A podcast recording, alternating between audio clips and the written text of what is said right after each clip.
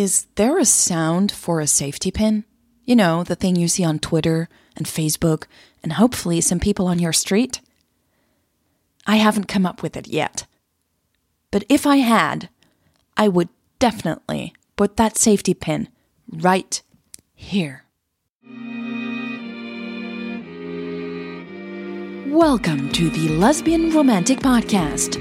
This is The Blogger Story, Part 21. Good morning, I'm Miss Harris.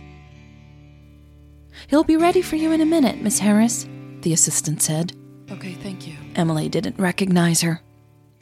There never was a loyal, same old assistant guarding Eric's door. No, the CEO of Sanders Tech seemed to have a new assistant every few months or so. When Emily wanted to make an appointment with Eric, she contacted a number or email address that was linked to a job, not a person.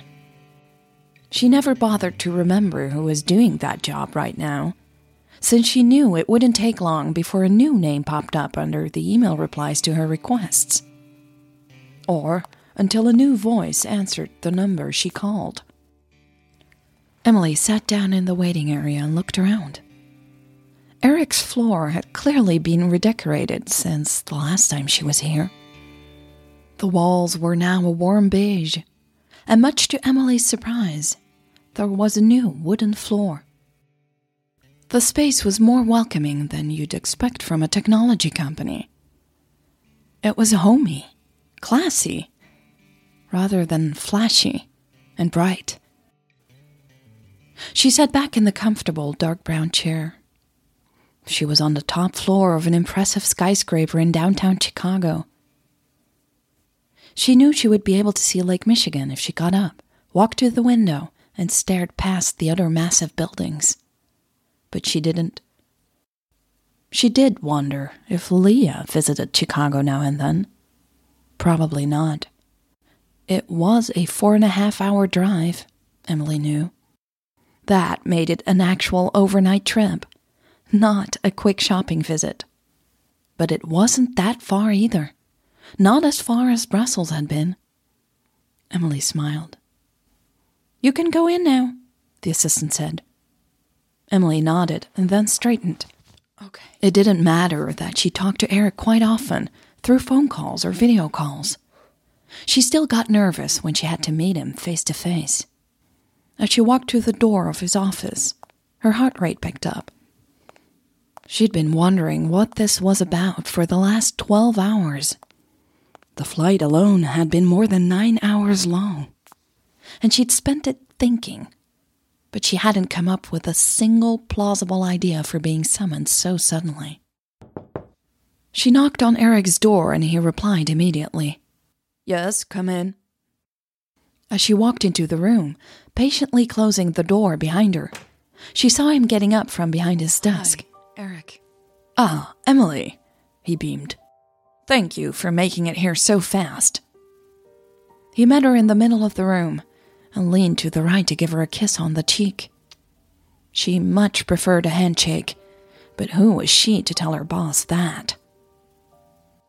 He patted her on the back a couple of times while taking her in.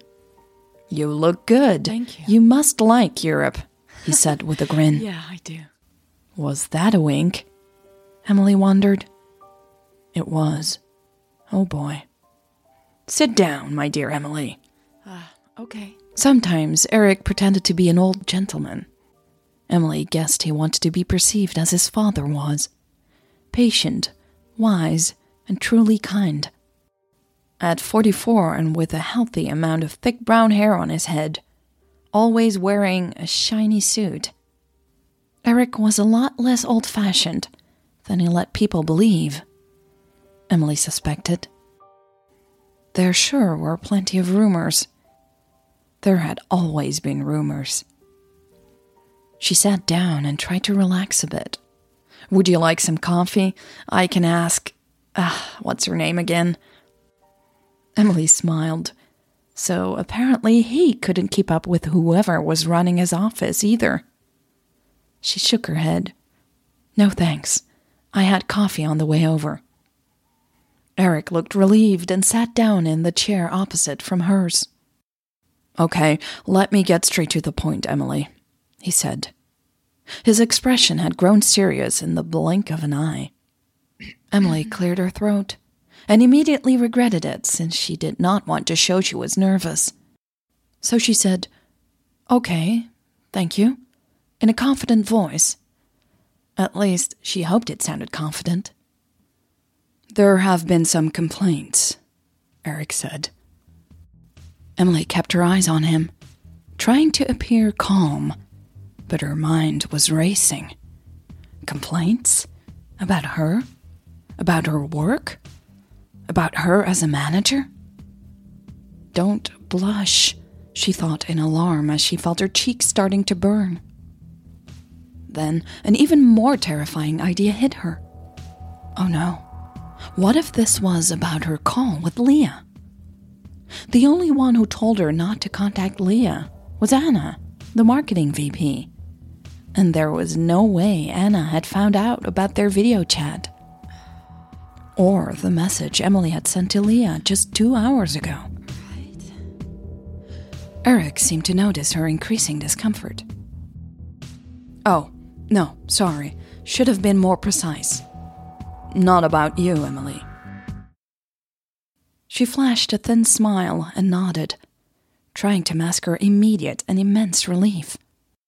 Getting all emotional was not a trait men like Eric wanted to see in one of their VPs. I had to fire Anna, he said, rather bluntly. Emily's eyes widened. She quickly put an end to her spontaneous response, however, and nodded in understanding instead. May I ask why? She almost added, Sir, but she knew Eric didn't like that. Men of his generation were so confusing when in power, Emily thought. They often expected obedience and more respect than they had earned, but they hated formalities. They wanted to be your best friend until you disagreed with them. Then you were back to being just an employee who should watch your mouth. Emily had discovered this the hard way early in her career, but she never got used to it. Eric now leaned forward a bit, as if he was going to tell her a secret. His expression was grave. It's about your trip to France. Well, this couldn't be good. Emily started to fidget with the button of her sleeve. This could actually be very bad. Was she about to get fired too? As you know, Eric said, that trip was a disaster. To make matters worse, that Brad Felt guy threatened with a lawsuit. What? Emily's mouth dropped open. She was stunned. She uttered, Brad Felt? But she shook her head. He was the one using an illegal substance on the trip, she managed, barely controlling her outrage. Eric put on his wise old man act again. He leaned in even further and put a hand on her knee. I know, dear. I know. It's ridiculous. He was giving her an understanding, but almost belittling look. Emily slowly lowered her gaze to the hand on her knee. Oh. He quickly pulled it back, his cheeks the tiniest bit of pink. Emily rubbed her forehead and tried to think straight. What could Brad possibly sue the company for? He had endangered them, not the other way around. Eric seemed to be reading her mind because he said, He claims you didn't get him the proper help. He what? Emily stood up, her whole body tense, her voice angry.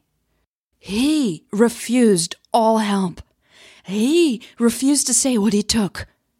Eric raised his hands. Calm down, Emily. Please.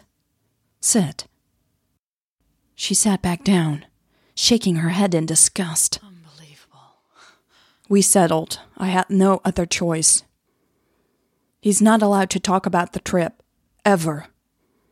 And we had to fire Anna. Eric said. He seemed to consider what he would say next. His head slightly tilted, and his eyes locked on her. After a while, he added, He actually wanted us to fire you. Emily froze. She stared at Eric in shock. After quite a few long seconds of silence, she sat back in her chair in utter disbelief.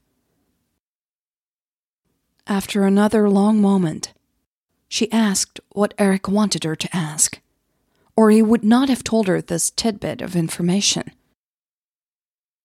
So, why did you fire Anna, and not me? He seemed to nod his approval for asking the right question.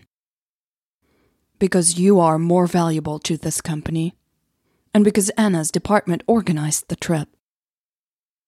Emily felt bad for her friend. Anna had loved being the VP of Sanders Tech. Marketing truly was her passion. She had worked the same long hours Emily did. You're lucky Anna complained to me about your reluctance to join the trip, Eric said. Emily looked up in surprise. I'm sorry? Eric's face now was apologetic. She complained to me about you because you refused to support her with this trip. That's why I never considered firing you. Emily's brow wrinkled. That didn't sound like Anna at all. She decided there and then she did not trust Eric Sanders one bit. But there were more immediate things to deal with right now. Her job, for example.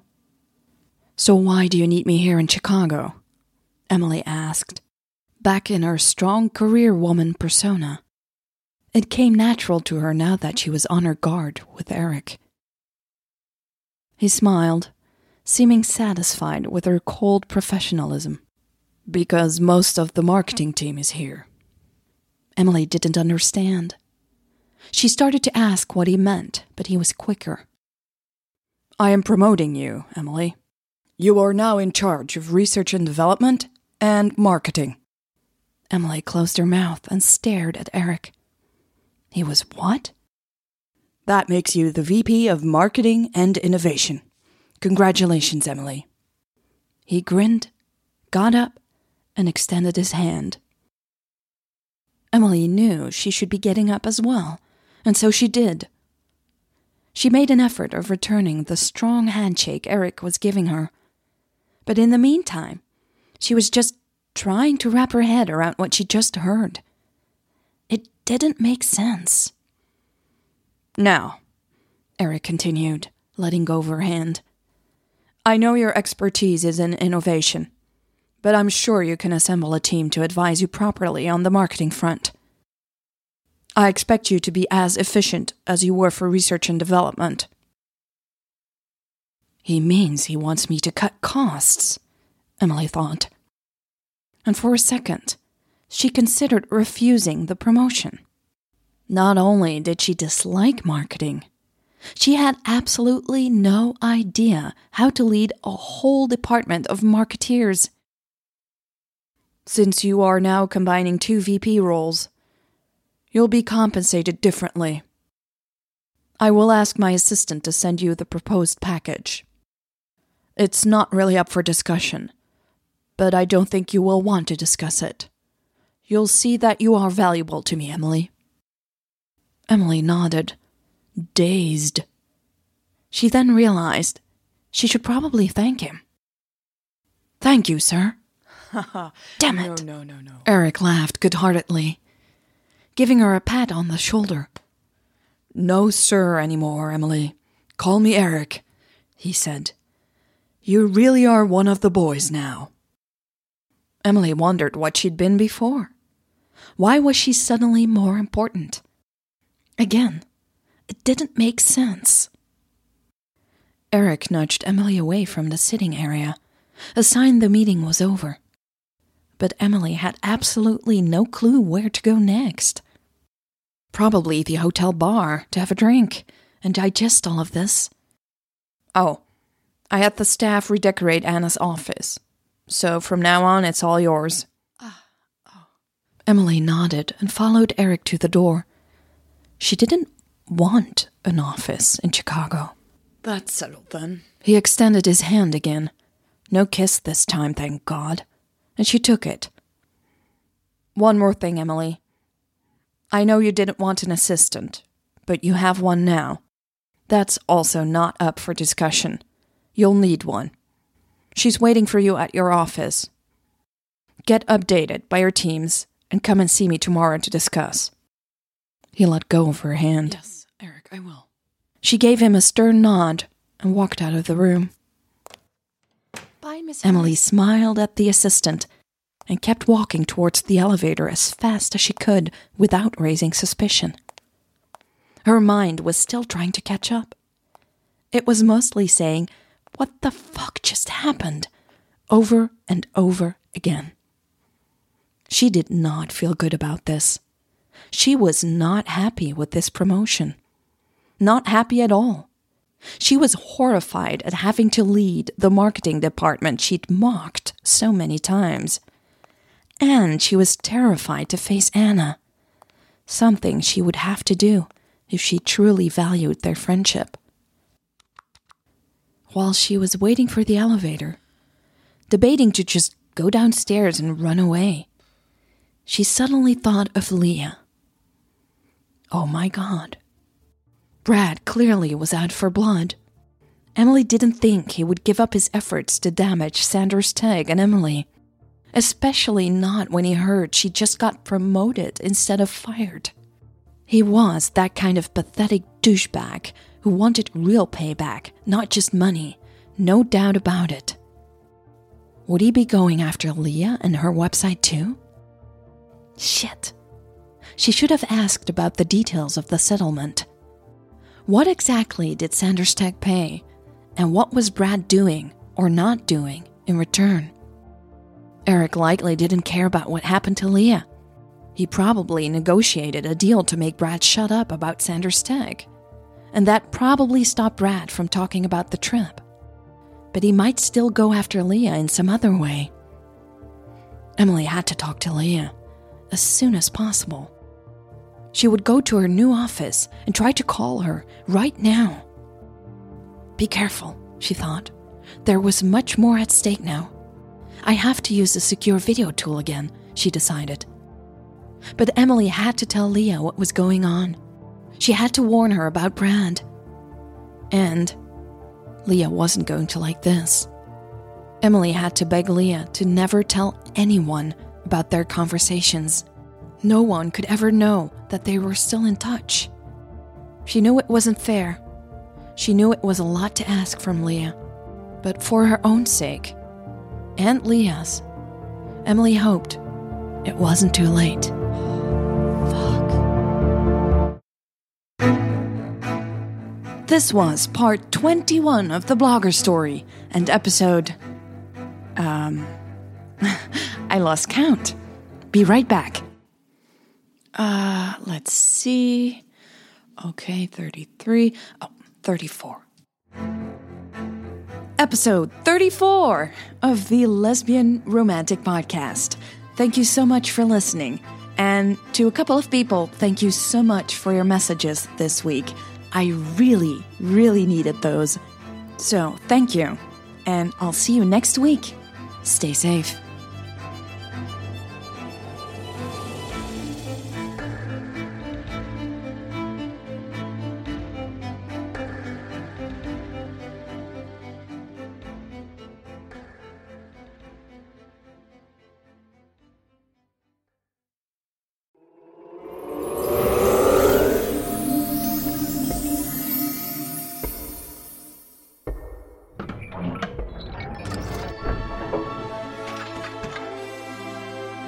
Welcome to the Bells and Whistles Theater. Step inside and follow me into an enchanted realm of sound. It would be my privilege to welcome you to the Bells and Whistles Theater today. Go to the Patreon membership page and see if there's a seat available. Patreon.com slash lesbian romantic.